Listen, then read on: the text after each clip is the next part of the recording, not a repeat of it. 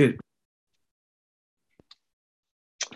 What's going on, guys? Welcome back to this week's episode of Outside the Arena with Rob and Griff. I'm Griffin Senek, joined by the birthday boy today, Rob Goldberger, my co-host over here, uh, the Big 17. Happy birthday to you, Rob. Um, and yeah, today we're back at it once again. It has been a crazy week in sports, specifically in the MLB, which is now in a lockout, which is very, very weird. I mean, you look at MLB.com, you see all the players um, faceless, and there's no real articles. It's very weird. Um, but regardless, the MLB, it was a crazy week to say the least. It was a crazy week. We saw a lot of big free agents sign, and I think we got to start with the closest one to either of us. It's for my team, the New York Mets. Max Scherzer signed a record contract, three years, 130 million. Obviously, a crazy deal. The money is just astronomical. Um, you know, we both thought he'd end up with the Dodgers. It really seemed like the West Coast he might actually not have wanted to play on, which is interesting. Yeah. Um, yeah. um, yeah, because I mean, the, I think it just shows how these beat writers really don't know what's going on most of the time. like they were saying, "Oh, it's all this West Coast," and then you actually They're hear them say, "Like, they're really only like three guys you can trust. And I think the key with MLB news specifically is like there's always one writer that really is like really tapped in with the team and gets everything right. And you really just got to pay attention to whoever that is. Uh, yeah, but off the Scherzer thing, like I said, I mean, we talked about it this week. The fact that uh, the Mets uh, spring training being close to his home, I'm not really sure why no one put that together. I mean, I I certainly didn't, but um, interesting that he listed that as a perk in his first press conference. Uh, I think you know, obviously, Scherzer Degrom next year. This is a win now move from the New York Mets. Simply, um, I'm, there's really only one concern from this deal, and we discussed it a little bit this week. It's just the him making 40 40 odd million dollars in his age 40 season might not be optimal sorry you were frozen for me for a second but yeah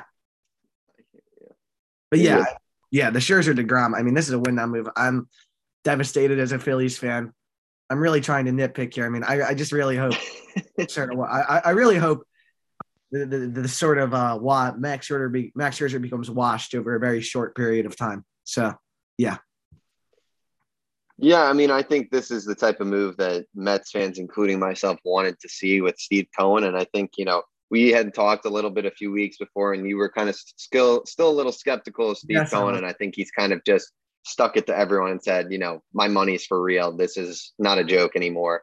And we saw that. I mean, they before uh, you know, when we filmed last week, this team had gone out and signed Starling Marte, Eduardo Escobar, Mark Canha. Three moves that I was very happy with, three under the radar moves, solid positional players. And I was happy with those moves. I think Starling Marte, I mean, not really under the radar. He's a great player. But um, yeah, I mean, Max Scherzer, this guy, obviously the age is not ideal. This is not going to be a guy you're going to have pitching for as long as maybe a Robbie Ray or Kevin Gausman. But I think he's the best pitcher on the market. He's a top three, top five pitcher in baseball. Even still, I mean, you saw what he did last year. Um, just fantastic. Um, still, even at this age, it's pretty incredible. Um, and I think that the, the key thing with the Mets is you got to think of it. And I heard this, I forget where I heard it, but credit to whoever said it. But the only thing the Mets are really risking here is money. And with Steve Cohen, that's really not that big of a deal. I mean, they are not giving up prospects, they're not giving up, you know, draft picks for this guy. They're just trading money, and it's a lot of money, obviously. But at the end of the day, if it doesn't work out, all they're losing is money. They're not losing a, a player that they traded. They're not losing draft pick capital. So at the end of the day, I mean, the Mets, I think this is a fantastic signing for many reasons. The fact that they don't lose a draft pick is another fantastic thing because now this team is poised to have two first round picks, their second round pick, and two competitive balance picks, which is just setting themselves up for an incredible draft pool for a team with, uh, you know, pretty decimated farm system at this point. So I think for the Mets, it's a great move. Um, obviously, I think the NL East teams. I mean, we've seen Miami go out and be pretty aggressive so far. Um, And- but and you know, possibly more to possibly much more to come from them. I mean, that by Yeah. the way, by the way it sounds from almost every reporter. I mean, it looks like, which is sad. You know, it's a sad day when the Marlin, Miami Marlins are, comp- are are showing more desire to compete than the Philadelphia Phillies. But at this stage, I really like, I really like. I'm just not even surprised at this stage. This is, it, it's disgusting. Philadelphia Phillies are a disgusting organization. I gotta say, sorry, I'm gonna shift the the talk to Philly for one. yeah, second shift here. us. Yeah. Uh, go ahead. I love the Corey Knebel. I really do. I think he's a guy with elite, elite stuff.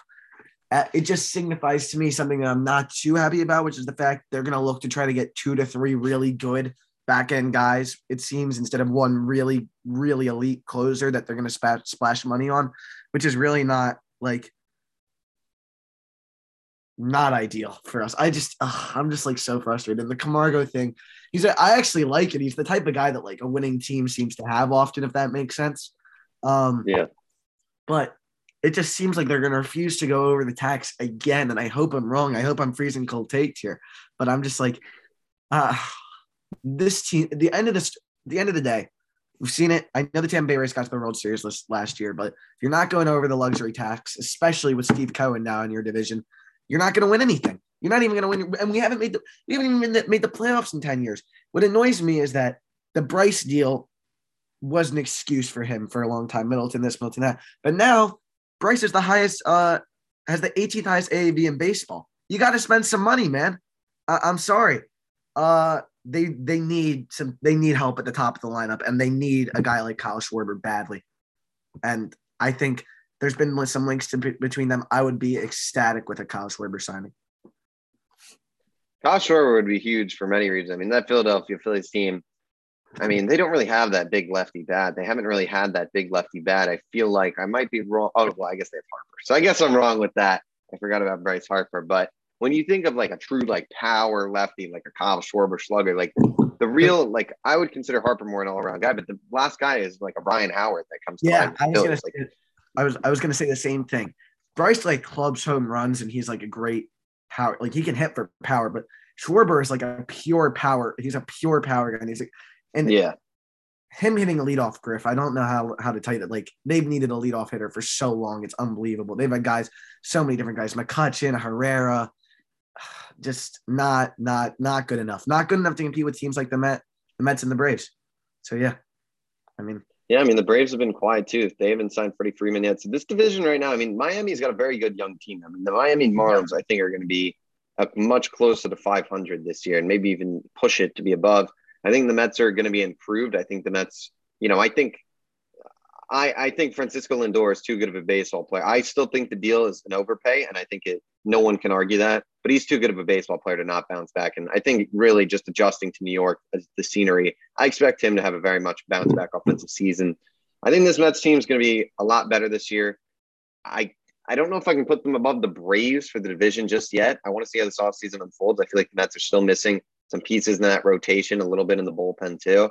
Um, so work to be done. But obviously, Philadelphia. I mean, I don't think I think they've got to go out there and get a big name, a big bat for sure. If it's a Kyle Schwarber, it's great. But I mean, I mean, I don't think they will sign him. I would be utterly shocked if they did. But like a Carlos Correa would just be perfect for that Philadelphia Phillies team at shortstop. I mean, up the middle defense. I mean, that Phillies defense has been god awful for many multiple years now. It is just so many players just who are not good defensively. You had Carlos Correa to that middle of the field, middle of the order.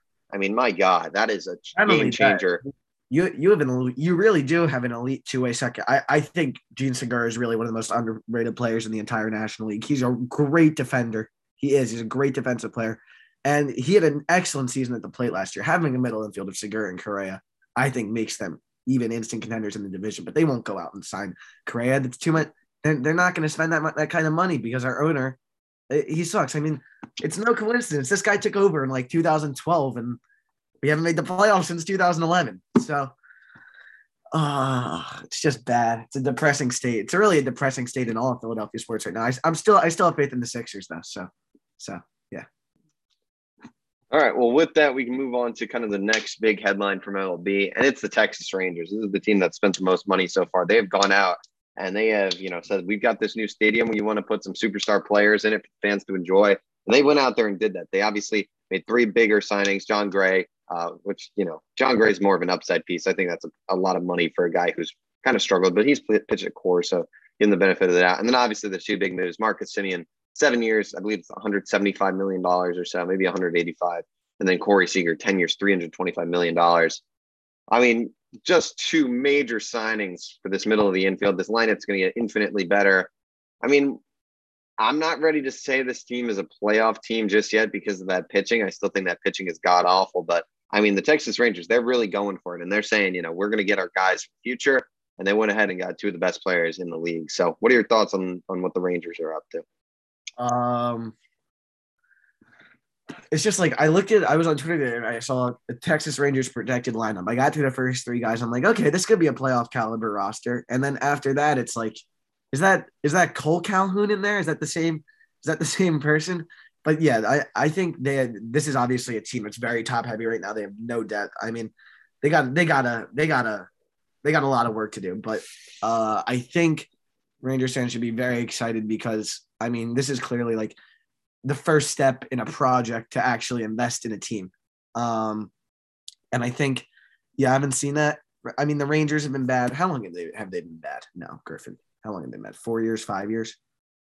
Yeah, I mean, I, I really don't think this team's been. Uh, I mean, the, there was. It's probably been since around 2015, 2016, I think, right. since they've been good. Right. Um. But yeah, I mean, they got they they they have their pieces, which is important. The only issue is Marcus Semien. They're going to be paying Marcus Semien like what? What's the AV on this Griffin? Twenty. I think it's about a twenty-five, right? Isn't it? Yes, twenty-five million. Yes. 25. Um, they're going to be paying him 25 million a year in his age 36 37 38 seasons so i mean that could come back to them i mean i think they had to do it though to get to convince him to come there same thing with see I, I just seven because you saw that they were offering like three or four more years more than any other uh, team. Uh, I think they're very serious about competing right uh, in the near future. I don't think I just don't think they're going to be able to do it next year without obviously, like you said, some more pitching and I think a lot more depth in that lineup. Yeah, I mean, this is a team that they clearly want to win, which is interesting. I mean, now you look back and you're like, why did this team trade Joey Gallo? I mean, I know they got a pretty decent haul of prospects, right. yeah. but um, I mean, those none of those guys were top tier guys in, in my mind. So, I mean, if you had Joey Gallo, this could be a totally different ball game here. But obviously, you don't. I mean, I think it's just the pitching right now that you know the lineup will come. Um, you've kind of they've got some pieces here and there, and obviously you got your two big bats. And I think this is a process where I think it's gonna be two to three more years before we see this team potentially seriously look into competing. Um, it's just the pitching and and their farm system. Um, I honestly don't really know too much. I'm gonna look at it right now, but um, I mean, I think it's eh. I don't think it's anything special. So at the end of the day, you know, it's a it's a good move. Uh, I'm glad to see teams are starting to compete and whatnot. But um, let's see where the Rangers are. Who are their top prospects?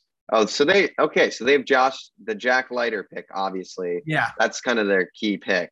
Um, so we're gonna have to see when Jack Leiter comes. Josh Jung is another. They've got five prospects in the top 100. So um, it's a pretty solid pool of guys. Um, I think Jack Leiter is the big one. They'll obviously have a pretty solid pick this year. So we'll see what happens with Texas. Um, it's just good that they're going for it. Um, interesting that they got both, though. I mean, I think that's a team that you know yeah. they've taken two of the two of the core middle infield guys, and now all, all of a sudden see a team like the New York Yankees maybe kind of struggling to you know find their guy or or whatnot. We'll say though. Yeah, all right, with that, um, I think we can kind of real quickly uh, discuss a few of these other moves. Um, really, in the starting pitching market, we saw two of the other top guys. Robbie Ray signed a five-year deal with Seattle, and Kevin Gausman a five-year deal with the Blue Jays. Rob, which of these two five-year deals do you like more, Kevin Gausman's or Robbie Ray's? Put me on the spot here, Griff, aren't you? Uh, a little bit. I think I believe in Robbie Ray more, Griffin. I think I think I do. I think Kevin Gausman's second half of the season was very worrying to me. Um, I think I don't know. I just don't. It's just like I, I, you're making me choose on the spot here. I do like both of these guys a lot, though. To be fair, uh, but I, I, am a big Robbie Ray fan. I mean, I know the pitchers, the the Phillies weren't going to go spend out how much, go out and spend money on starting pitching. But I would have liked. I mean, Robbie Ray, I think, is just, and for, I think he's just a really good pitcher, man. I really do. Um, I know he wasn't great in 2020. He only pitched like five games though, right? Um, yeah, something like that. But he was unbelievable last year. I mean, you saw the rate, the gave, the boost that he gave the Jays on every single night that he was pitching. And to me, I don't know, just Gausman, uh, there's just something so sketchy to me. I think there's something there's something so sketchy about this whole 2021 Giants team. You know what I mean? I'm just not sure if I can keep up faith in any of them to keep up the same production that they did in 20, uh, except for Logan Webb. I think Logan Webb is going to be Yeah. very good for many years to come. Um, but I don't know. I, I think, yeah, this 21, there's just this 2021 Giants are that I have, and I don't know. Yeah. I mean, I agree. Yeah. I mean, I think you also look at the 2021 Giants, and now it's like you've lost Kevin Gausman, who is basically your best pitcher. You've now lost Buster Posey to retirement, which is a Yeah. big loss. Like, I, I'm a little worried as well about these San Francisco Giants. Um, I'm going to be honest. I think both of these guys are they got paid well, but they both have question marks attached to them. I think Kevin Gausman, you know, like you mentioned, that second half's worrying. I mean, he is just so reliant on that splitter to be successful. That's if teams really start figuring out that splitter, he kind of loses touch with it. I mean, he is. It's not going to be pretty for Kevin Gausman. Obviously, I like him. I think he's a great pitcher. I wanted the Mets to go out and sign him. Um, I'm a big believer in him, but there is a little concern there. But I like the move for the Jays. I mean, you look at the Jays rotation now. You've got Gausman, you've got Jose Berrios, you got Hyun Jin Ryu there, I believe, for one more year. And then you've got the young guys, Alek Manoah, I believe, uh, a few other guys there, I believe, too. So they've got a good, solid group. For Seattle, I mean, this gives them a true ace, I guess. They hadn't really had a true ace there. Robbie Ray will give them a true ace. Um, I mean, Seattle wants to win. We've heard this team, they're still linked to a lot of guys. Trevor Story, Kris Bryant. Um, I think Michael Conforto could end up there. I mean, we'll really see. Um, I agree with you. I'd probably like the Robbie Ray signing a bit more. I think, you know, he's had more success in his career overall than Kevin Gausman. Kevin Gausman kind of was, kind of, he was very shaky at times. I think they're both good pitchers. Um, I just think Robbie Ray, um, AL West, I think it's a good sign. I think they're both solid signings. Um, but I don't know. They both kind of worry me just a little bit. I just feel like neither of these guys are like the elite, elite pitchers that their seasons may have. I mean, another guy who had a great season, Marcus Stroman. We can get in talk about him. I mean, three years, seventy-one million. Um, I mean, I just don't know with Marcus Stroman. I think he had a great I don't year. I I, think he's a great I, pitcher. am just not sure. I, I don't, I'm also not sure if we can trust you to talk about Marcus Stroman without that bias seeping through. Well, what I mean, I think with Marcus Stroman, there's a few things. I'll, I'll touch on Marcus Stroman. He's Yeah. a great pitcher. I mean, he pitched fantastic for the New York Mets this year. He was their most reliable guy. He made every start, and I think he is one of the healthiest. And you know, he really strives with recovery. I think that's something that a lot of guys hmm. could learn from. I mean, his recovery methods are out of this world. I mean, you just see the rooms this guy has. He has like a salt room in his house. He has, I mean, all the machines. I mean, he is exceptional with staying on the field and being healthy. And he pitched great. He's a pitch to contact guy though, which is always a little alarming. It's you know, in this day and age, the strikeout guy is always going to be preferred to the pitch to contact guy. Um, look, I think with Marcus Stroman, he's a good pitcher. There's obviously at the end of his New York tenure, there was a lot of you know controversies potentially in the media. Um, he obviously, I'm not going against anything he believes in terms of uh, you know his racial opinions and what he's experienced. I'm not getting into that.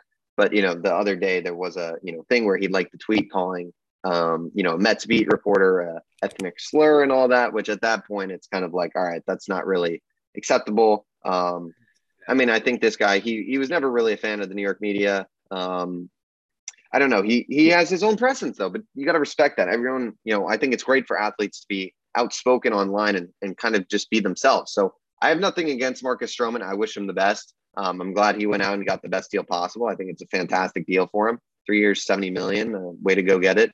Um, do I think he'll pitch as well as he did this year? Probably not. I think he'll probably decline a little bit, but um, an exceptional pitcher. Um, you know, there's just some, I think he's a great person too. I mean, I really have nothing against him. I just think at the end of his Mets tenure, there was just a little, you know, controversy with him, the media and the fans. So it kind of just ended on a, on a rough note, but um, you know, he's a, he's a solid pitcher at the end of the day. Yeah, I mean, I agree. Uh, the Cubs gave him a lot of money. Um, like, I don't, I'm not, I just don't know if I get it from the Cubs' perspective, really. I mean, I get it. I get it. Anytime you can add a pitcher when they really don't have pitching at all, uh, um, like a like a Marcus Stroman's caliber, you do it. But I guess, I mean, it's just kind of a deal that it's just kind of a deal that happened, if that makes sense. I mean, Yeah. I'm, I, I'm, I, I think you covered everything really. I just think between the at the end, there really wasn't a lot of room for him to come to an agreement with the New York Mets. I think they had already sort of part of their separate ways. I mean, obviously he is on Twitter a lot. He talked about how the Mets didn't want him. He wanted to come back, but I mean, Yeah, and the, the there was tweets out there that he was liking, saying the only reason that the Mets didn't want him back was because, or the Mets preferred Gausman over him was because he was a, a black man and they didn't want to see a young black man succeed. Which, I mean, obviously he has his own opinions. Um, I don't feel that was the case when assigning their, uh, you know, portrayals of what was going on. Um, but yeah, I mean, I think there was a lot. He's very outspoken, and, and he wants he wanted, I think, a situation where he wanted to feel wanted, and he didn't want to feel like a second option. And good for him. I think the New York Mets probably did a bad job of handling it in free agency, or they just said, you know, we're going to move on at the end of the day, and that was that. They didn't want to bring him back. So I don't really know what happened. Sorry for interrupting you. Um, it was no, it was no, definitely no. a bumpy ending a little bit. Um, I think with you know through social media, through Twitter, um, with Stroman and the Mets. But I mean, he was excellent for them. I have nothing but love. He's a fantastic player. Um, just a little off the field stuff between him and some of the you know media, Twitter, all that kind of stuff. Yeah, and I do think he's obviously a very you love him or you hate him kind of guy. I think, and I think yeah. that might sort of be the way uh, Stephen Cohen might start to be viewed around the league a little bit. Um, because yeah. I think he's obviously going to be a guy that obviously Mets fans love. A lot of other fan bases don't like it all. Um, but yeah, I think that might be how it be. I think that might be how it be with players. I think obviously he's already made a couple enemies this offseason, I think, with Madson Stroman, but we'll see.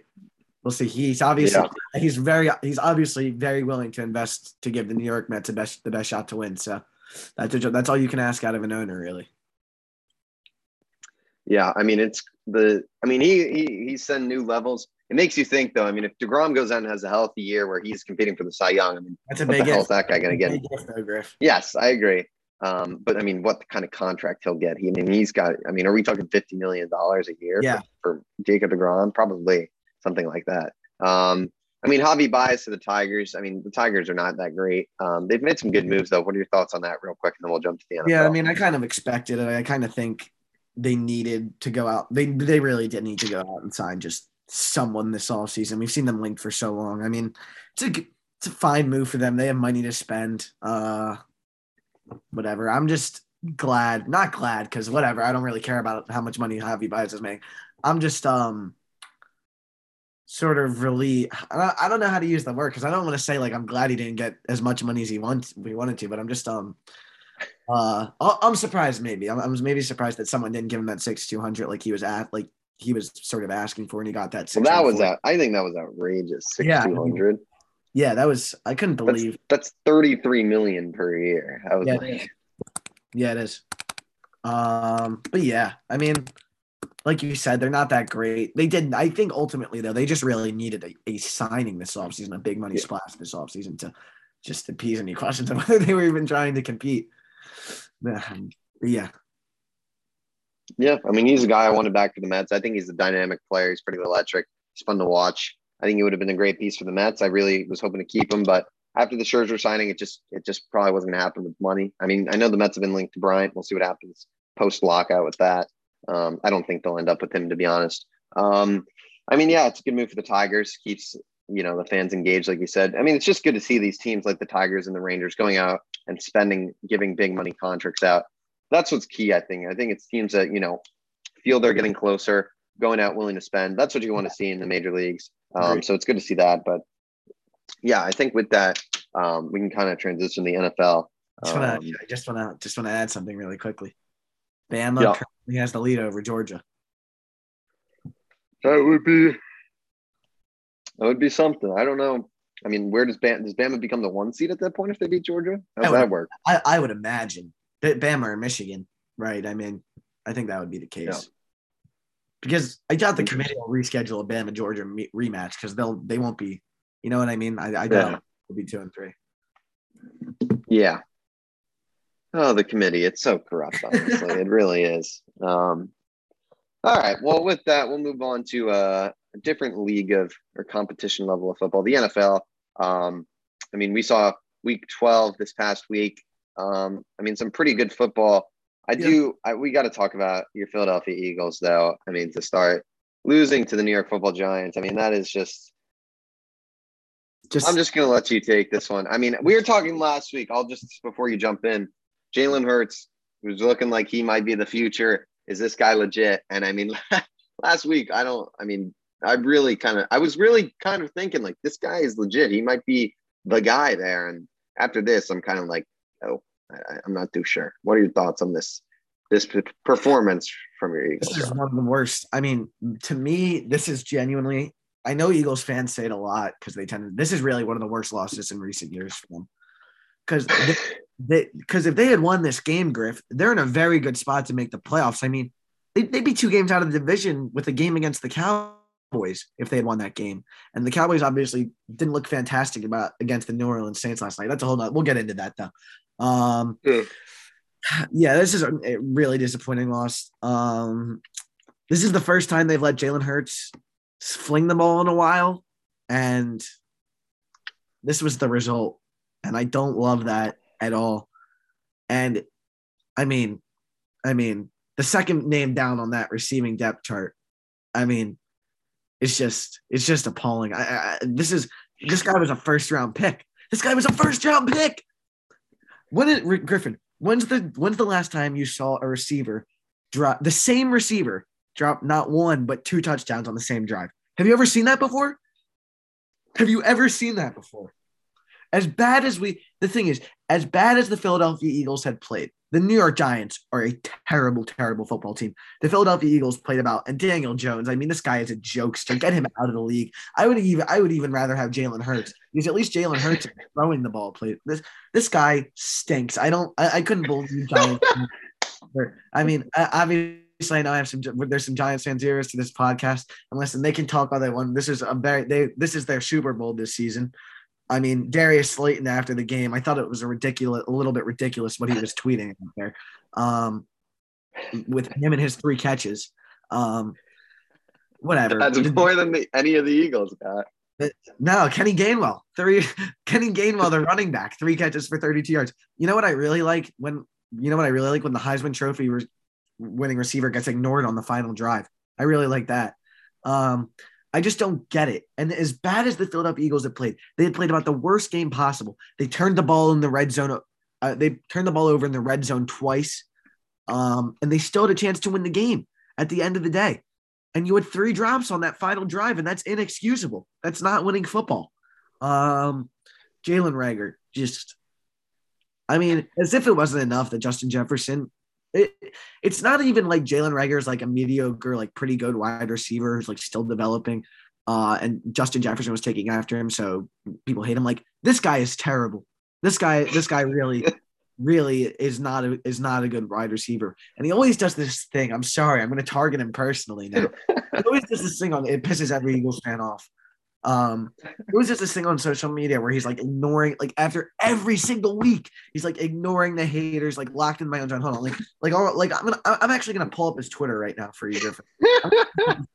he has the gall to tweet stuff like this. Like he after that game, after that game, he posts a picture of himself and he says, "It says DND. It says DND. Do not disturb. A test of faith." Real dull soldier beat the odds over and over, and he deleted the rest of his tweets. Just an uh, just a Hall of Fame, a Hall of Fame loser. I mean, I think it's disrespectful to com- a lot of Eagles fans like to compare him to Nelson Agholor, sort of a bust in the same range. But Nelson Agholor had nine receptions for 84 yards in a Super Bowl. This guy isn't even close to Nelson Agholor. Um, he he's terrible. I mean, you can I, I hate to say one play lost a game because it didn't, and we played horrible. The offense was terrible. Um, that Eagles offensive line is elite though, by the way. I don't that I think that's well established at this point. But um Jalen, and you still have a chance to win the game at the end because you, by the way, Daniel Jones is not going down the field in 20 seconds. Um Jalen. I want to say to all these Giants fans, uh, I, and maybe this win, you know, you guys should keep Daniel Jones, you should keep Dave Gettleman, and you should keep Joe Judge because it's clearly a very winning converse, combination. Griffin, did you know that since 2018 they're the worst team in the NFL? the, Cleveland Browns had 0 16 in that phase. It should, it should go viral, honestly. this is a good one. Um, yeah, I mean, I mean, you covered this game pretty well. I mean, I mean, look, I'm gonna even target someone else. I mean, I mean, Jalen Hurts, just what a pathetic yeah, no, performance. No, listen, listen, sorry, sorry, sorry. I know I don't want to let Jalen Hurts. I'll just say this. I'll, I'll let you talk, but Jalen Hurts is awful. Don't think I'm excusing that performance, by the way. Yeah. I mean, here, here's what I'll say. I mean, let's look at uh, Mr. Number 88 here, Dallas Goedert. One Terrible. catch, And he zero dropped. yards. Oh, I don't know if you saw the last drive, but they were on the dropped 20 the pass. I know. Yeah, they were on the Because I had him in fantasy. Yeah. And he was terrible. Yeah. Um, I mean, you just gave this guy what 60, 67 million dollars to play tight end or something crazy. It's like 30. Yeah, it's like 39 million guaranteed. I mean, for one catch and zero yard, that's unacceptable. I mean, just as a game Yeah, plan I mean, this is this is. I mean, you've got on the other side Kenny Golladay. That's uh, the same situation. I mean, what are these teams doing? I don't understand it. I mean, this one we saw. I mean, the New York Giants are also so stupid to go out and with Kenny Golladay and have these stories released where they're going to say, "Yes, we're going to really try to get this guy involved today. We're really going to try and get him the first touchdown." I mean, every pass in the red zone was going to Kenny Golladay, and the Eagles knew. I mean, it's ridiculous. It's Yeah. like these people think these things are not going to come out, and he. I mean, what is going on? I mean, this is just insane. These teams are both god awful. I'm sorry, Rob, but I mean, yeah, maybe the Eagles had a hope of making the playoffs.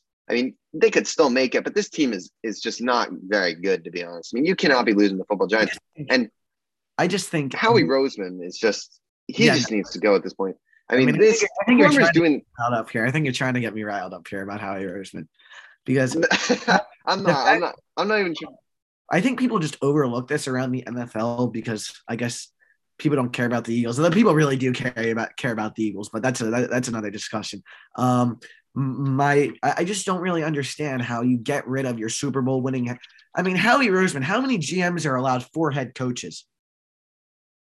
Th- almost none. Almost none. How do you fire your Super Bowl winning head coach and keep Howie Roseman? I would have been fine if they fired both Doug and Howie. I really don't think Doug should have gone. They really should have given more of a leash. That was his first bad season since his first year as a head coach. He had won. He had made three straight playoff appearances. He won four playoff games in his last three years before that. Not, I, I just don't get it from the from the Philadelphia Eagles. But Howie Roseman is just a little rat, and I hate him so much, and he needs to go. And like, but it won't happen because Jeffrey Lurie and Howie Roseman are like attached at the hip. He views him as like a son, basically. Uh, there's this great article from the Athletic that came out um, about six months ago, about two months after the I don't know honestly my time frame, but it was about two months after the Eagles season ended. That said, like Jeffrey Lurie is pretty much like Jerry Jones, the organization, and taking complete control of it, which is really not good. Um, I just don't get it, and I don't, and and I think the Eagles should have won this game by two touchdowns, and they would have. With the the issue to me, the quarterback isn't good enough.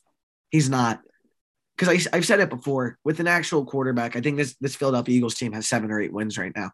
Um, it's just it's not good. I think the Eagles' best option really is to probably let them play for next year because the draft is really not good this year, Yeah. and then and then the 2023 QB draft is very is very good. Um, CJ Stroud, Bryce Young, obviously. Um, so I think I would wait for one of those guys because it's the cheapest and most inexpensive option, which you kind of need right now because he just gave $60 million to Dallas Goedert. But yeah, I mean, yeah. I mean, I'll, I'll finish this. We've been talking about this game for a while now, so I'm gonna kind of hit a, a final point and then we'll move on. Um, I mean, I think kind of what I was talking about. I mean, with Howie Roseman, just the talent evaluation um, in this organization just appears to be so poor right now. I mean, you got to look at these two draft classes in recent years. In 2019, with the 57th pick, the Eagles took JJ Arcega Whiteside. DK Metcalf was available and picked seven picks later. I- don't know. I mean, even Parris Campbell would have been a better option. I mean, I mean, JJ Arcega Whiteside. I don't think there was anything even there that was really like. I, I don't know. And then last year, obviously, you have Jalen Reagor picked over Justin Jefferson. I mean, it's just like you got to find these players that are superstars and and to me, to have these. they, they, I think they finally started adapting this st- strategy strategy this year. But ask any Eagles fan you know, the best strategy is to draft the best players who play the best against the against elite level competition, instead of from. I'm sorry, TCU and um uh Stanford Stanford. draft the guys and they you, we've already seen the fruits of it because DeVonta Smith is a I know he didn't have the best game, but he's not being targeted. I think even you will make he is a very he's going to be, I think, a very, very good wide receiver. Um Yeah. especially with a real quarterback. I mean, this, this guy's probably gonna have a thousand yards his rookie season. Um, He just needs to bulk a little bit, a little more weight still. I think weight just a little bit more, you know, just a It- it- little. did you see that catch against the um against the Saints? No, he's very good. He's very good. Don't get me Uh, wrong. Ja'Marr Chase um, has slowed down in recent weeks, which I find very interesting. I think teams are really targeting him, though. If you really watch the Cincinnati Bengals, I think teams are making a very concerted effort to take him away. So, yeah, I think all Yeah. these wide receivers are really good. But yeah, Yeah. All right. That was a lot. Um, I mean, Yeah. that was a an all-time Eagles rant, to be honest, there. Um Bucks Colts, that was a great game. Um, I mean, I don't even know how much we really need to jump into it though, to be honest. Um, the issue with that game, I mean, the Colts. The, the- I'll I'll just say this: the Colts being pretty bad earlier in the year is really going to come back to haunt them because their schedule isn't like they have bad teams, but they have some pretty good teams too. I mean, their schedule really is not a not a cakewalk for the rest. I mean, two out of the, I mean, after they play um the Texans this weekend, they have to play the Patriots and the Cardinals. So Yeah. I, I just think I don't know if nine and eight is going to be enough because I think they're going to lose to both of those teams personally. Um, I don't know if nine and eight will be enough to get them in because I think this is a pretty good football team. I hate to say it, but I think losing to all those bad teams earlier and losing, you know, not being in the greatest of shape earlier in the season, losing to the Seahawks by 12 at home is really going to come back to bite them. Yeah. All right, let's talk about Packers Rams here. And honestly, I mean, the Browns game, that was just an all-time bad game. I mean, I've never seen that bad of a football. I mean, the Cleveland Baker Mayfield needs to be on the bench. I mean, that's just all there is to that. Baker Mayfield, he needs to be put on rest for the season. He's not 100%. Cleveland Browns are are injury riddled, whatever. Um, the Green Bay Packers have proved me wrong this year. I mean, Aaron Rodgers is looking fantastic. AJ Dillon has been great. Davante, obviously, you know what you're getting out of him. But the LA Rams, I mean, this is a team with all the star power they have. It is marks, not Griffin. going well. There's some question they did marks. not win a. se- There are some big question marks. Matthew Stafford has not looked amazing. I mean, the stat line looks good, but he really did not play particularly amazing in this game.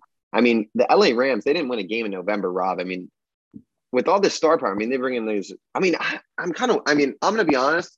I think Odell is, is kind of a locker room curse, to be honest. I think he's like, at this point, Yeah, like, I, I mean, Odell. I think these issues were even before. I, I, I mean, I kind of think these issues were even before Odell. I don't know if I don't know if it's fair to put this all on Odell, Griff.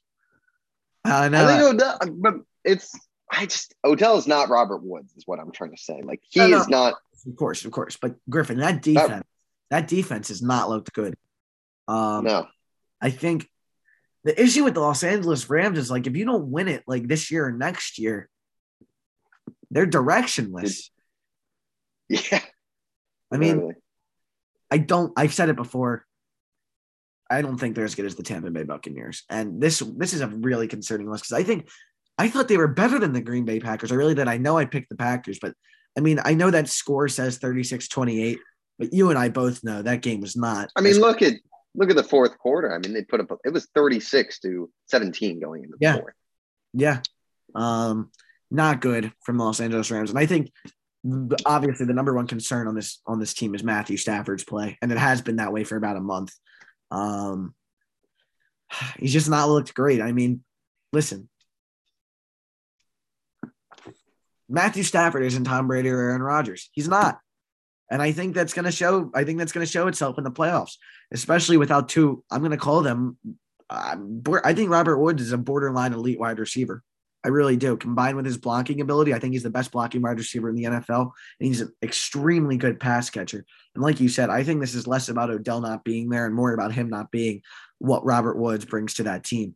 Um, yeah, Matthew Stafford's play, if he can get it back on track, it's a very he, he needs to. Simple as that. Yeah, Yeah. I mean, there were some things in the media this week that he's really banged up, that he's got like chronic back pain, really, you know, he is really banged up right now. And I don't know. I'm a little worried about the Rams. Um, I just think it's it's just like, and someone brought it up this week, but I don't necessarily agree with what they said. I think it was Troy Aikman that these All Star teams really never seem to work out in the NFL, which I kind of disagree with because you look at the Tampa Bay Buccaneers. Tampa Bay Buccaneers kind of won last year. Tampa Bay Buccaneers won. Yeah.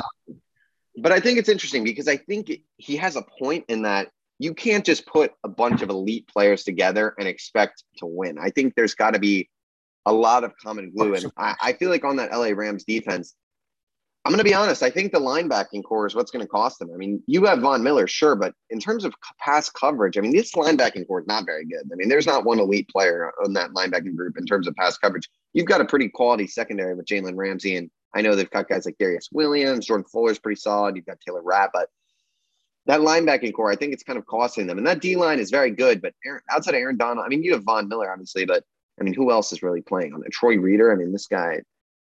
I mean, who? Oh, that's a line. I mean, I don't even know who these players are. That's part of the problem. Greg Gaines. Greg Gaines. Sean Robinson. Greg Gaines is a pretty good player. I think. I mean, I don't know, man. I'm I'm worried about the Rams. That's for sure. Yeah, I mean, I agree. I, I'm definitely worried about them. I just don't think, but I've said it all year. I mean, they're not the best team in the NFC, and I think there's a team that's going to make a very big end of the season run in that division. And I think you can probably guess who it is. I think the San Francisco 49ers are getting into shape, and I think it's a clear sight for the National Football League. I'm not really sure what what the end of that game was, why they gave the Niners a chance, like the, the Vikings a chance to win that game. I don't know if you saw that. Yeah, the, the, I don't know what was going on. I mean, the Vikings are screwed now without Dalvin Cook. Their their season is over. I Not think after even that. I mean, it's just like that. That was that. That game was pretty much for their season. But like I said, the 49ers are are, are getting are whipping up into shape, and I think it's not going to be good. But like Griffin, to me, like who's getting that third wild card spot in the NFC? I think it'll be between like the Eagles, the Vikings, and probably Washington football team. Um, which is probably one of the saddest sentences I've ever said out loud. Um, I mean that all three of those teams will get bounced. I mean, the Vikings, I think, are the only team out of those three teams that would have a chance in the first So- round. I, don't think any of them do because I think the Vikings suck too, Griffin. Because I think Kirk Cousins will shrink like he always does on prime on a, on the big stage, and obviously Justin. you saw that video of Justin Jefferson last week, right? The uh, which, no, I did not. He was like really pissed after Kirk missed. Kirk missed him on a uh, two point conversion, and the all twenty two showed that he was really not happy about it. I mean, really not happy about it, and rightfully so. Kirk Cousins is Kirk Cousins, and that's why the Vikings won't won't go anywhere. And they have the Vi- they have the Rams and the Packers left to play. So, I mean, we'll see what happens. We'll see what happens. We'll see what happens. And the Eagles would have had a All right. the Eagles would have had a playoff spot locked if they had won last weekend. All right, Cowboys Saints, real quick. I mean, the New Orleans Saints, we get it; they suck. Um, I think this is more of an issue that the the Dallas Cowboys. I mean, their offense is just god. I mean, it's just not dead good. right now. I don't was know. not good yesterday. I don't know. I mean, they No, they did not. look- the, the Saints had a chance to win until the third Taysom Hill inter- interception. Really, I mean, if Taysom Hill, I think, I mean, how many quarterbacks? If the Saints, how many quarterbacks do you think the Saints could have and win that game yesterday? Two thirds of the league. I mean, maybe anybody besides Taysom Hill or Trevor Siemian, and Taysom Hill. I mean, can we stop with this guy, please? you got so what, sixty mil or something. for I mean, he might be one of the worst quarterbacks I've ever seen. Listen, Taysom Hill could have been a really fun gadget guy who nobody hated, but because of Sean Payton paying him fifty bajillion dollars, he's out. He's going to become everyone's target. And I think people also forget the fact that like Taysom Hill isn't some like exciting young prospect. Like this dude is thirty is thirty one years old because he he's a he's a Mormon. Um, um, I love little Jordan Humphrey. I mean, what a name! Just What a that's name, I know that's random. name. He was quite the player. Who are they? Who are these guys? they I, they're running out anyone these. I mean, Nick Vannett. I thought that guy was retired, bro. mean- Is he only like 20 something? Dude, let's thought Let's, let's, didn't think I'd be doing this today, but I'm looking up Nick Vannett, 28 years of age. 28 years of age. Um, yeah, not good. Not good from the from the from the New Orleans Saints, and not good from the Dallas Cowboys. I mean, Trevon Diggs getting another interception, but I, I did you did you watch the game? Did you watch the live broadcast of this game? Parts and bits and pieces, bits and pieces. Oh, I, I I tuned in for the Trevon Diggs interception, and Troy Aikman is like spinning, like really trying to spin the Taysom Hill to to, to Trevon Diggs interception into this great play from Trevon Diggs, and like Taysom Hill threw it right to him. And he was like, he didn't even have to move. Um, I don't know. Dak Prescott does not look like Dak, Dak Prescott um, a lot. I mean, he was pretty good in the Raiders game, but they can't run the ball whatsoever. Um, I know they had a 50, but at, by that same token, you know, that 58 yard rushing touchdown doesn't happen. They're up 13 to 10. Taysom probably doesn't throw that pick six. I mean, Saints have a, the Saints, I, I, I can't state this enough. The Saints had a million chances to win this game, a million, and they couldn't capitalize. I, it was actually pretty reminiscent of the Philadelphia Eagles loss uh, the Sunday before. Um, but yeah, Taysom Hill, not an NFL, not an NFL quarterback, maybe not even an NFL player really.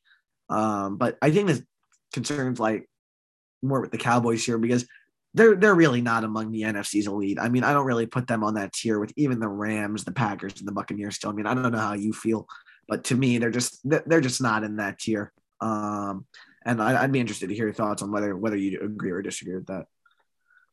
I mean, yeah, I right now I, I just I I agree with what you'd say. Um, I mean, I just don't know what's going on with this offense. I mean, at the beginning of the year, it was so electrifying, and they were just moving the ball so well, and now it's just dead. I mean, there's just it's just I don't know what is going on. Um, I mean, with all the playmakers they have, this should be a much better offense. I think Zeke is, you know, you can tell he's a little banged up. He was definitely a little more quick, explosive yeah. at the beginning of the year. I think, you know, he's kind of lost a little bit of it. Um, I mean, Tony Pollard, he's pretty explosive, but I don't know. I mean, this Dak Prescott does not look good, like you've said. I, I, just think the play calling is also just atrocious. I mean, I just don't know what they're doing, really, to be honest, with this play call. Um, it's just a very questionable. I feel like most of this time, Amari Cooper, he was obviously it seemed very limited in this game because of you know he was out recently with COVID and all that.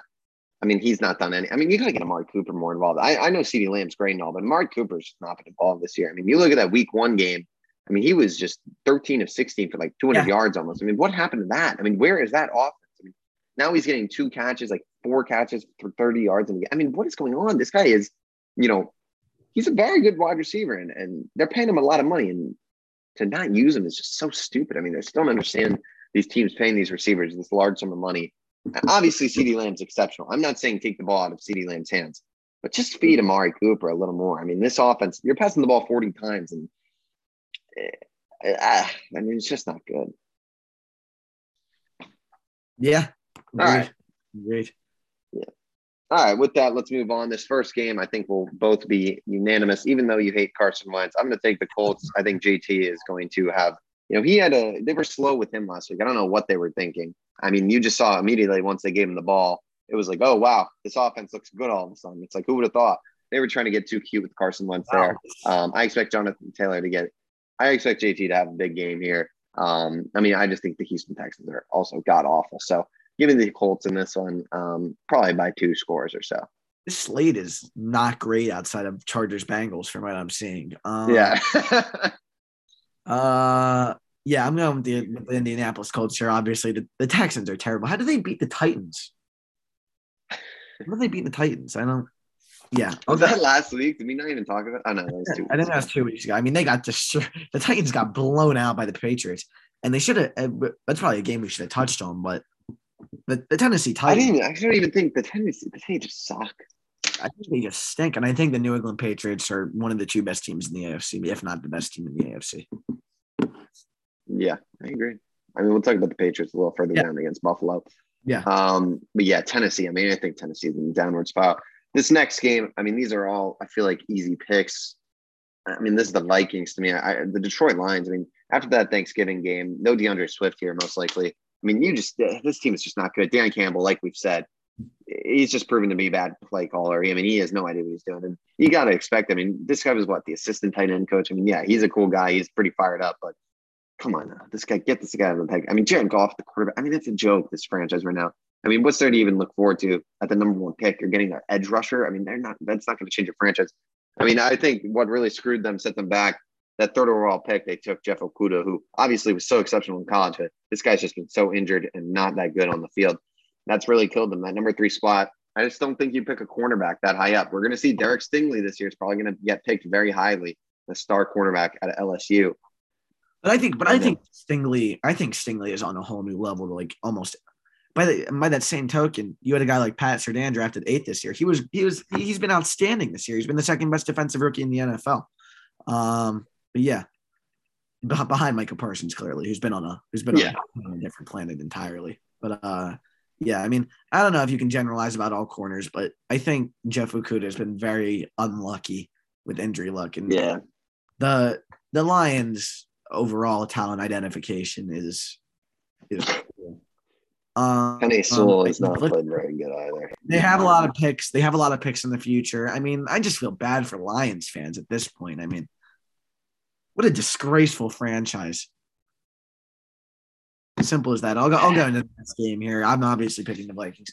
Um, I'm gonna go with the Miami Dolphins here, who have been playing some pretty good football lately. I think people are talking about this like revival for Tua. To me, the issue is like I think the Miami Dolphins could actually be pretty freaking good with like a real quarterback in there. Um, and yeah, I, I've said all I needed to say about the Giants for one episode. So people obviously know my feelings toward uh, on them, and I'm gonna pick the Miami Dolphins, which it kind of sucks for the Eagles because I thought we were gonna have a top three pick, but the Miami Dolphins might actually end up like making the playoffs in the AFC, which kind of sucks because their next games after this are the Jets and the Saints. Uh, so yeah, stinks, but I'm gonna go with the Miami Dolphins here. I think they're a far better team than the New York Giants. I really do. Uh, and I'm not sold. Yeah, on, I'm not sold on Tua. Yeah, I mean, look, the Miami Dolphins five and seven all of a sudden. This looks like a nice win. I- They'd be. I mean, this Miami Dolphins team. It's so weird. Um, I mean, look, Jaylen Waddle. He's been exceptional this year. He has been a fantastic wide receiver for them. Um, I mean, their running back, their O line. I mean, is just god awful. It, it Yeah. might be the worst one in the league. Yeah, you could have three AFC teams in the playoffs this year if the, if the Dolphins keep this up, though. Yeah. I mean, I, I this is the Dolphins win. Um, I mean, here's the thing with Tua. Tua is he's not the thing with him is he's not a flashy quarterback. He's honestly a worse Mac Jones, is what I would say. He's not a flashy quarterback. I think he's very. I He think can't really throw the deep ball. he's very reliant. I mean, they run RPO. I don't know if you if you've seen this. I'm sure you Yeah, you have. Oh, I'm sure you. They run RPO, which is like obviously it makes the game much easier for the quarterback. Um, like, yeah, they run RPO on like like fifty percent more than any other team does. Um, so I think that's interesting. And funny enough, I think the Patriots run it like the second most. So, uh, yeah, I mean, I think Tua's fine. I don't think he's a bad quarterback.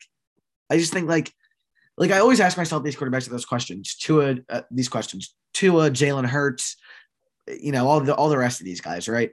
Do I ever think they're going to be good enough to the point where they're going to be elevating the team, dragging a team to an NFC championship game or to a Super Bowl or being a top six, seven quarterback in the league? I don't see it with with these guys, and I think it's become such a quarterback heavy league that at this stage, I, I really am. I, I know this is still a pretty new strategy. A lot of teams are doing it. I would keep doing what the Arizona Cardinals are doing. If you don't find your guy and you and this guy isn't a superstar, draft another one. I, I mean, we've seen what elite quarterback play can do. We saw what it did for the Arizona Cardinals. They went from a bottom feeder to one of the best teams in the NFL. I mean, they added a lot of other pieces, but regardless, I mean, and there's no doubt. I mean, I just think the Miami Dolphins, they're going to be, I don't think it was their fault because I would have picked Tua over Herbert, but that Tua over Herbert pick is just, it's just, it, it's brutal because I'm, uh, and I'm seeing, sorry, I'm going to go, I'm, I'm feeling a little ranty today, but uh, I think it's Justin Herbert criticism, which is, I find, I don't know if you've seen this anywhere. People, people have been a little harsh on Justin Herbert recently. Uh, on the CBS NFL Today show, uh, I forget who was talking about it. He was being a little harsh on uh, Justin Herbert.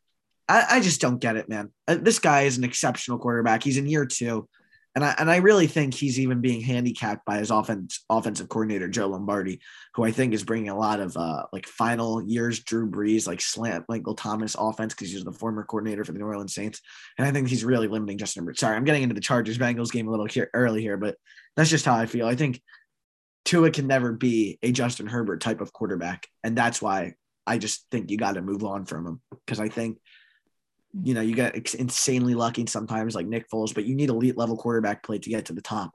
Um, you do even Jared, even Jared Goff prior to the Super Bowl was excellent in 2018, um, and I just don't see Tua ever becoming that guy in my life. Yeah, I mean, I think Tua, um, and we'll move on after this. I mean, Tua, um, you know, he he's he's just a guy who, you know, completion percentage wise, he's he's been good this year. He's been exceptional. Um, you know, he's just a quick release guy. This guy's not a guy you want to throw the deep ball. This is not a guy who might march you down the field as quick as you want. Um, so we'll see. I mean, I think the Dolphins. I think he's fine, like you said. I don't think he's anything special. He's kind of just mediocre, and uh, he. I mean, he's played better this year, though. Give him that. He's improved. Yeah, sure, he's looked sure. a lot better recently. But um, yeah, Miami Dolphins are both of us here. I'll lead us into this next game, um, where we will both be, I'm assuming, taking the Tampa Bay Buccaneers. Uh, Atlanta Falcons. Obviously, they did beat the Jaguars last week, but just not a good team right now. Outside of Cordarrelle Patterson, I guess Kyle Pitts. Kyle Pitts has kind of been cold recently. These last five or six weeks, he's been really bad. I mean, it's so weird. He was so good for a few weeks, and then all of a sudden, it's just dormant. Right, right then, I guess teams can just really focus all their attention to him. But this will be the Tampa Bay Bucks. Um, I mean, with Tom Brady, I think the, the Bucks got to be the favorite in the NFL. To be honest, I know that's a whole nother conversation, but I just can't put the. I mean, that defense they have a lot of injuries, so that would be what costs them at the end of the day. AB, obviously, the whole suspension at this point. Who knows what the hell is going on with him? But um, I'm going to take the Bucks here. Yeah, I mean, same. I don't think there's too much to talk about. Uh, yeah, yeah. I'm gonna go with the Buccaneers here. The Falcons are really bad. The Buccaneers are really good. Uh, yeah, yeah. That's pretty much it. Uh, and then I'll lead us into the ne- next week's game. I, I, uh, I can't pick a Joe Flacco led team to win a game, regardless of my bias here.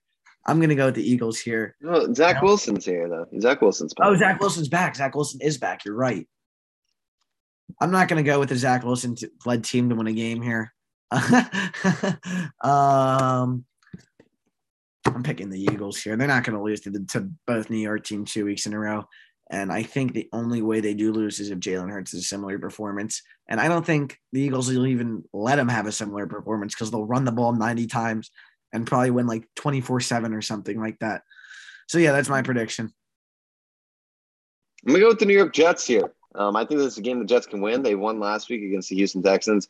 I think Zach Wilson last week, uh, not a great performance, but I think he'll be a little bit better coming off that injury, another week healed. Um, you know, I think this Jets team is a little bit better than people give them credit for. I think there's, you know, some good components that defense. Um, I mean, this is a weird Jets team, obviously, but I, I just really do not think the Philadelphia Eagles are very good after last week. I agree, Jalen Hurts will bounce back, but I think Zach Wilson's going to have a better week too. Um, and I think that, uh, you know, I think this is just one of those things. The New York Jets are going to pick up the win here um, in the early slate. I think Zach Wilson's going to have his best performance of his career. And yeah, I'm going to go with the New York Jets here. Zach Wilson's face is so funny in his uh, picture for the New York Jets. I just looked him up to see his stats, and just it's just hilarious. Looks, he looks like you a little bit. Let me see. I'll look, look it up. And why don't you why don't like, you lead us into this next game while I look this up? All right, all right. Uh, Cardinals Bears. I assume both of us are going to pick the Cardinals here. I mean, the Bears are just kind of like I mean, Matt Nagy's just a duck, just a duck, sitting duck. And I think the Cardinals might win this game by like this is just going to be an appalling game to watch. I mean, these two teams, these two franchises as a whole can be going in more opposite directions. I mean, the Bears have a quarterback and not much, a quarterback to build around and not much else. And Matt Nagy, I mean, this guy's got to go, man. He's got to go. Uh, so Cardinals here. I assume you're going to pick the Cardinals here too. So. Yeah, I mean, I'm tempted to pick the Bears a little bit, but I mean, if Kyler is out, it entices me a little bit. But from what I've seen, any, I think Kyler's going to end up playing. Yeah, can you hear me now? Yeah, yeah, I can hear you now. Sorry, sorry. Okay, yeah. So, um, I mean, I think if Kyler plays um, or doesn't play, this becomes a little more interesting. But I'm just going to bank on the fact I believe he's going to play. Let's see what they say. Um, I mean, it really doesn't look like there's anything about Kyler not playing. So I think Kyler's going to play. I think the Cardinals will win this game. I mean, I just don't. The Bears are very good honestly, I didn't think we should spend too much time talking about it. We can move on to the next game, Chargers Bengals. And I'm going to pick the Cincinnati Bengals to win this game here. They just absolutely annihilated the Pittsburgh Steelers at home. And I think the Cincinnati Bengals team is actually a very good football team. I think this team has a chance to win the AFC North. Um, I really do believe that. Joe Burrow is a great quarterback. Ja'Marr Chase, Tee Higgins, and Tyler Boyd. That's a great wide receiver room. Sorry, sorry. Um, Griffin, I have to interrupt you. I have to interrupt you. The Alabama okay has put 24 on Georgia's head at halftime. Crazy considering a week ago they could barely beat Auburn. Um, that I mean, they made their adjustments. That's expected. But uh, yeah, I'm gonna go with the Bengals. I mean, Joe Mixon has just been running the ball so well. I mean, this has been arguably the second best running back in the league these last five, six weeks or so. Obviously, second to Jonathan Taylor. So I'm gonna pick the Bengals. Um, I think Justin Herbert. I mean, I know you were talking about his criticism. That's a little unfair. I mean, this guy's just been a little inconsistent. He's on my fantasy team, and I'll be honest. Yeah. I mean, there's weeks where he's ex- the weeks where he's exceptional. He looks like the best quarterback in the NFL. But the weeks where he's not, and he's a little off his game, or maybe playing a team that's a little bit better, it's not as good. And I think the Cincinnati Bengals is an underrated defense. My favorite moment in the NFL, honestly, these last few years was last year on, I believe it was Thursday or Monday. I think it was Monday Night Football. I believe the Cincinnati Bengals were starting Ryan Finley at quarterback against the Pittsburgh yes. Steelers. Yes. And that was maybe one of the funniest games in terms of that. The Cincinnati Bengals, I mean, that culture, that game. I mean, I know it's totally off topic, but just what in it. That was maybe one of my favorite moments. Mackensie Alexander catching an interception and then doing like the high step in the middle of the field, like running to the end. I mean, they were like, I mean, I, am going to go watch the highlights of that after this game. That's a total side note. I'm going to go with the Bengals. Honestly, even though they're in the Cleveland Browns division, it's a fun team. It's a fun group. I'm going to pick the Bengals. Yeah, the Cleveland Browns are done, by the way, Griffin. I'm sorry to say. Yeah, no, their season's over. Yeah, for sure. Uh, I'm going to go with the Bengals here too. Uh, I think that offense looked awesome last week. I think Joe Burrow has improved a ton. I think at the beginning of the season, you knew I wasn't the biggest Joe uh, Joe Burrow believer, but I, I, think he's a really good quarterback. I still have that little bit of concern of whether he can lead a team to a Super Bowl, um, but I think the team is really good, and I, I really think Griffin. I really think the Chargers' offensive play calling is really bad. Man, I really do. Yeah. I think Joe Lombardi really needs to go after the offseason. I have a couple Chargers friend uh friends friends. It's kind of weird, but they they really they, they they despise they despise this guy. They they they despise this guy.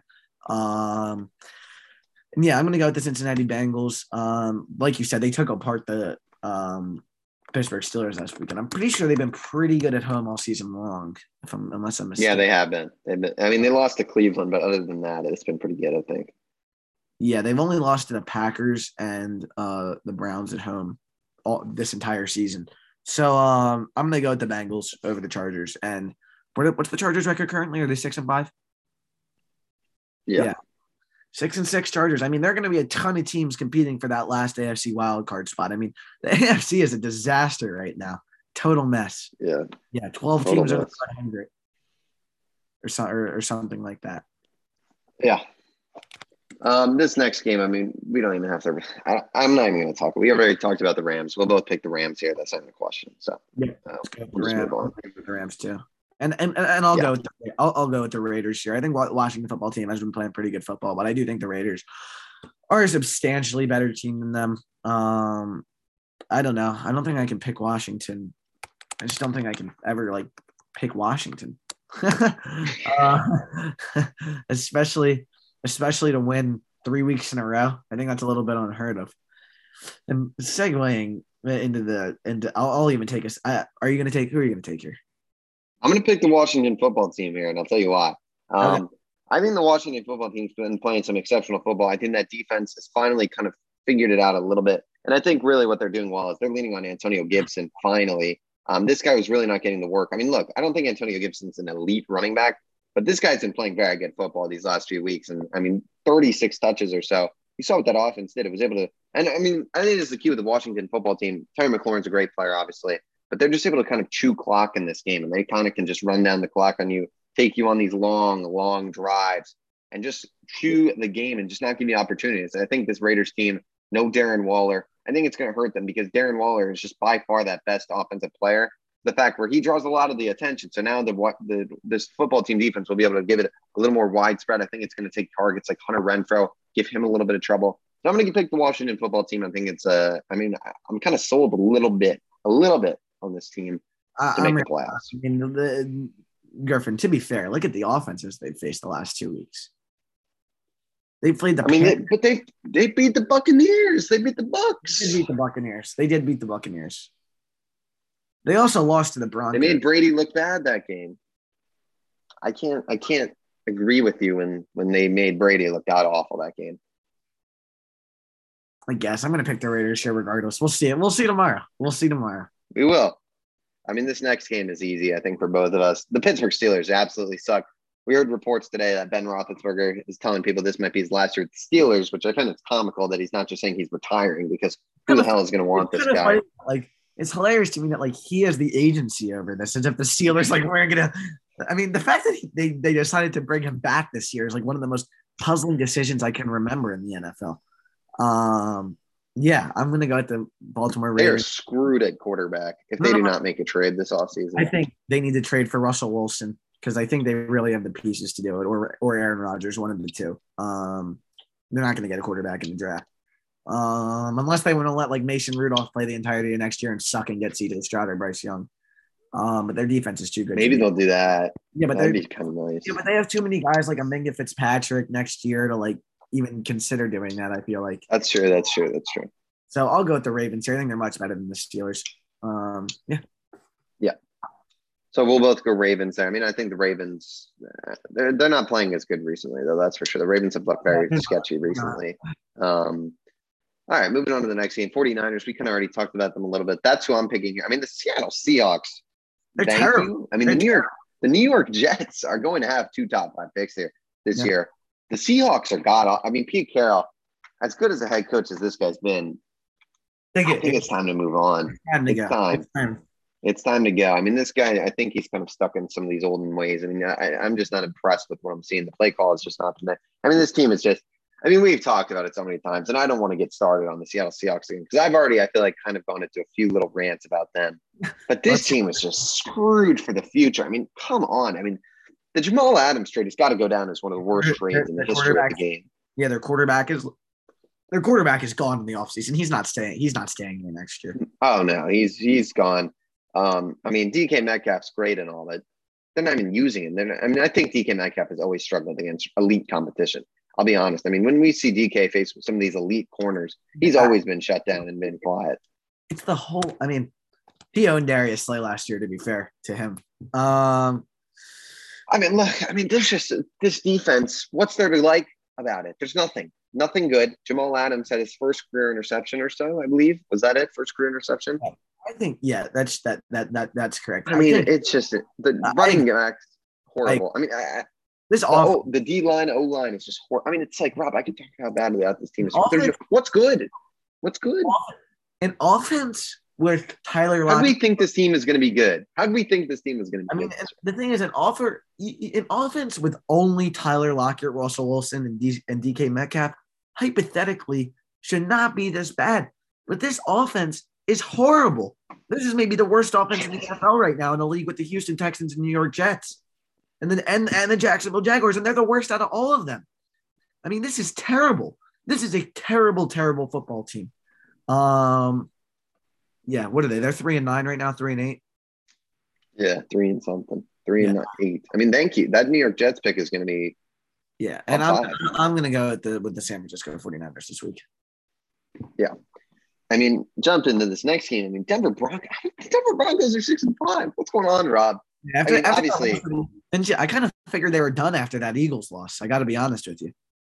I mean, you've said Vic Fangio is going to be fired fifty times, and then they go and beat up on the on the on the Los Angeles Chargers last I don't week. get. I, Vic I Fangio is doing a good. Vic Fangio making himself extended after this season. I'm gonna go. I'm gonna go with the with the Kansas City Chiefs. You know, you know how I feel about the Kansas City Chiefs and Patrick Mahomes. Uh, I'm a Patrick Mahomes fanboy. I mean, I've said it before on this podcast. I'll say it again. I think they're gonna be. I think they're gonna be the eventual champions of the AFC this year.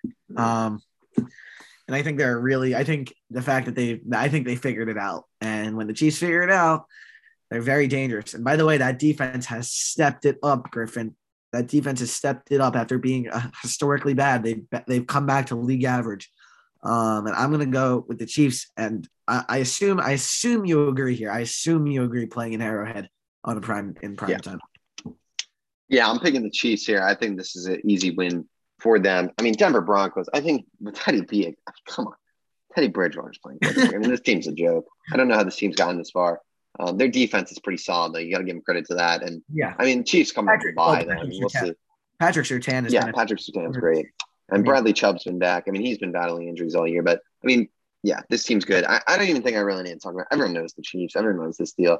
I'm I'm going to jump to this next game though. Pats Bills. I'm going to pick the Buffalo Bills in this one. I know the Pats are the hot team, but I think the Bills. This is a huge game for them. Monday night in that Buffalo atmosphere. I mean, that's a tough place to play in a primetime night game. Honestly, I don't know the forecast. Could be snow at this time of the year. I mean, if there's snow, that'd be even better. But Josh Allen, a much better performance last week. um, against New Orleans on Thanksgiving. Um, I believe maybe not though. Did he have two picks? I think he might have two picks. No, I mean I Josh, Allen, Josh Allen. I think he did have two picks. I think yeah. Josh Allen. I'm still picking the Bills. Uh, I think Josh Allen has regressed in a in, in, a big way this year. I don't think he's been a top five quarterback this year uh, at all. I think he had a really bad month. I think he had a really bad month of November. I don't know. I mean, I like Josh Allen. I still, I, I still do believe in him. So don't get me wrong. I mean, I do have a little skepticism though. He really hasn't been a great NFL quarterback in three out of his four seasons in the league. Um, I mean, this is a guy. I mean, Josh Allen, Josh Allen with fans. Who knows? Who knows? Who knows about Josh Allen with fans? uh, I'm going with the New England Patriots uh, here. To be honest with you, um, I just think like you said, it's going to be a cold Monday night in Buffalo, but I think this is the exact type of Patriots team that could that could go down there and win. I think they're a really physical team. Like like I've said, their offensive line, both running and passing, is absurdly good. They have a really good collection of running backs. Rhamondre Stevenson is a really good is a really good young player, um, and I, obviously that defense is, is elite. Um, and I'm gonna and I'm gonna go with the New England Patriots to win here, and I think the, the sorry, sorry. I think that will be uh, my bad. My bad. If anyone's still watching at this point, headphone uh, headphone warning. Headphone warning. Yeah, exactly. Uh, warning, whatever. Yeah. Um, and yeah, I'm gonna go with the New England Patriots here, uh, because I think that that I mean the Chiefs are the two best teams in the AFC and probably two of the five best teams in the NFL right now. I mean, yeah, I think the Patriots are probably the favorite. I mean, they're playing so good right now. Um, I don't know. I just feel like the Bills. This is a big win for them. I feel like they know that. I feel like we're going to see the best Josh Allen that we will see. Um, so yeah, I'm going to go with the Bills. But I think with that, that will do it for this week's episode of Outside the Arena. A lot to cover this week, obviously with MLB and the NFL. But it was a very fun episode, nonetheless. Always good. Obviously, now MLB, we probably will not be touching on really. Um, for a little bit. It's going to be a little slow with the MLB. Um, so as soon as that stuff picks up again, we'll be right on. I mean, there's still so many free agents. Um, I mean, on the list of free agents we predicted, um, Rob's up two to one in, in ones we've predicted correctly, but only seven of those guys, and I think there were 16 signed. So there's still, I mean, plethora. It feels like a lot of the big names have gone, but there's still a lot of good players left. So we're going to be covering all that once it comes out. Um, but with that, thank you so much for watching this week's episode. If you haven't already, please like, comment, and subscribe. Check us out on our uh, second channel, OTA Clips. We haven't really posted there, but we're thinking of, maybe I'll put Rob's Eagles rant on there, honestly, just as a fun little thing uh, for the week. Um, and yeah, check us out Spotify, Apple Podcast, outside the arena there. Check us both out on Instagram. I'll put the links to that in the description. And yeah, with that, guys, thanks so much for watching and enjoy this Sunday's football. And I didn't know what I was doing really when I'm closing. This was not my job usually, but thank you for watching this week's episode of Outside the Arena. We'll see you all next